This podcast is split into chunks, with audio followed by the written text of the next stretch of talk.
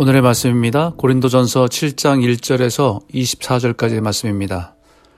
어, 얼마 전 한국에서 부부의 세계라는 드라마가 사회의 이슈가 되었다고 합니다.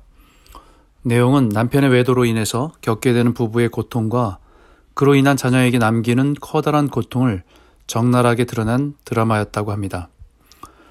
거기서 주인공이 겪는 고통 속에서 계속해서 되뇌이는 말은 부부란 무엇인가 사랑해서 부부가 되었고 부부로 살았기에 죽이고 싶을 만큼 미워할 때도 서로를 향한 그 알 수 없는 감정. 과연 부부란 무엇인가? 라는 질문과 여운을 남긴 드라마였다고 합니다. 고린도 교회에서도 비슷한 문제들이 심각했습니다. 예수를 주로 믿어 성도가 되었지만 여전히 세상의 가치관과 문화에 깊이 젖어 있는 사람들이 음행과 외도의 문제가 심각했었기 때문입니다. 거기에 대해서 사도 바울은 성경적인 지침을 주는 것이 오늘 본문입니다. 그 중심의 내용은 남편과 아내는 서로에 대한 의무를 다하라는 것입니다. 다시 말하면 남편과 아내는 서로 돕는 배필이라는 사실을 꼭 기억하라는 것이죠. 그리고 서로 돕는 배필로서의 의무를 잘 감당하라는 말입니다.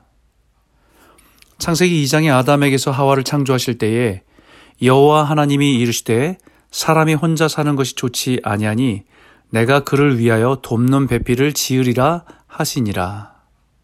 돕는 배필. 이것은 여자가 남편을 위해 돕는 존재로서가 아니라 서로가 서로를 위해서 돕는 자로서 함께 하는 것이 부부라는 것을 분명히 말하고 있습니다. 그런데 더 중요한 것은 무엇을 위한 돕는 배필인가 하는 것이죠. 그것은 거룩을 위해서 돕는 배필입니다.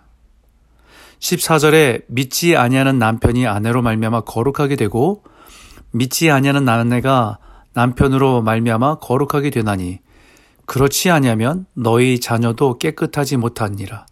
그러나 이제 거룩하니라.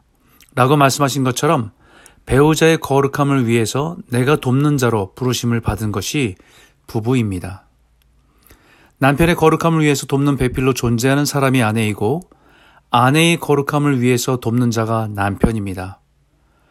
그렇게 부부가 서로 거룩함을 위해서 돕고 세워져 갈 때에 그들의 자녀들이 깨끗하고 거룩한 하나님의 백성으로 자라갈 수 있기 때문입니다.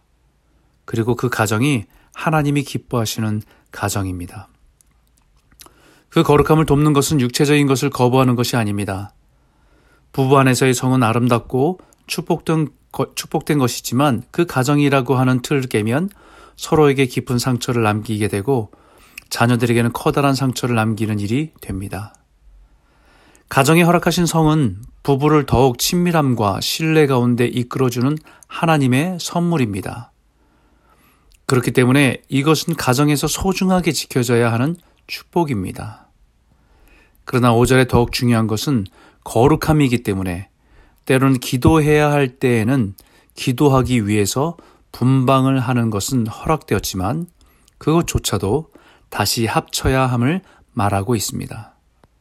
서로의 영적인 필요와 육적인 필요를 민감하게 느끼면서 서로를 세워주고 거룩함으로 세워주도록 부르신 관계가 부부요 가정입니다. 오늘 이 말씀으로 우리 가정을 돌아보시기 바랍니다. 더 나아가서는 우리가 만나는 사람들의 관계까지 생각해 보시기 바랍니다. 나로 인해서 아내와 남편이 더욱, 더욱 거룩하여지고 있는가? 내가 그 일에 어떤 도움을 주고 있는가? 내가 하나님께서 세우신 남편의 자리, 아내의 자리에서 서로의 필요에 민감하게 반응하며 그 필요를 채워주며 아름답게 가정을 세워가고 있는가? 우리 부부의 모습을 보는 우리 자녀들은 우리의 모습에서 하나님의 사랑과 거룩함을 볼 수 있는가? 오늘 이 말씀으로 우리 자신과 가정을 돌아보시면 각 사람에게 주신 은사를 따라 서로를 세워주고 축복하며 거룩하고 아름다운 가정을 세워가는 복된 성도들이 다 되시기를 주의 이름으로 축원합니다.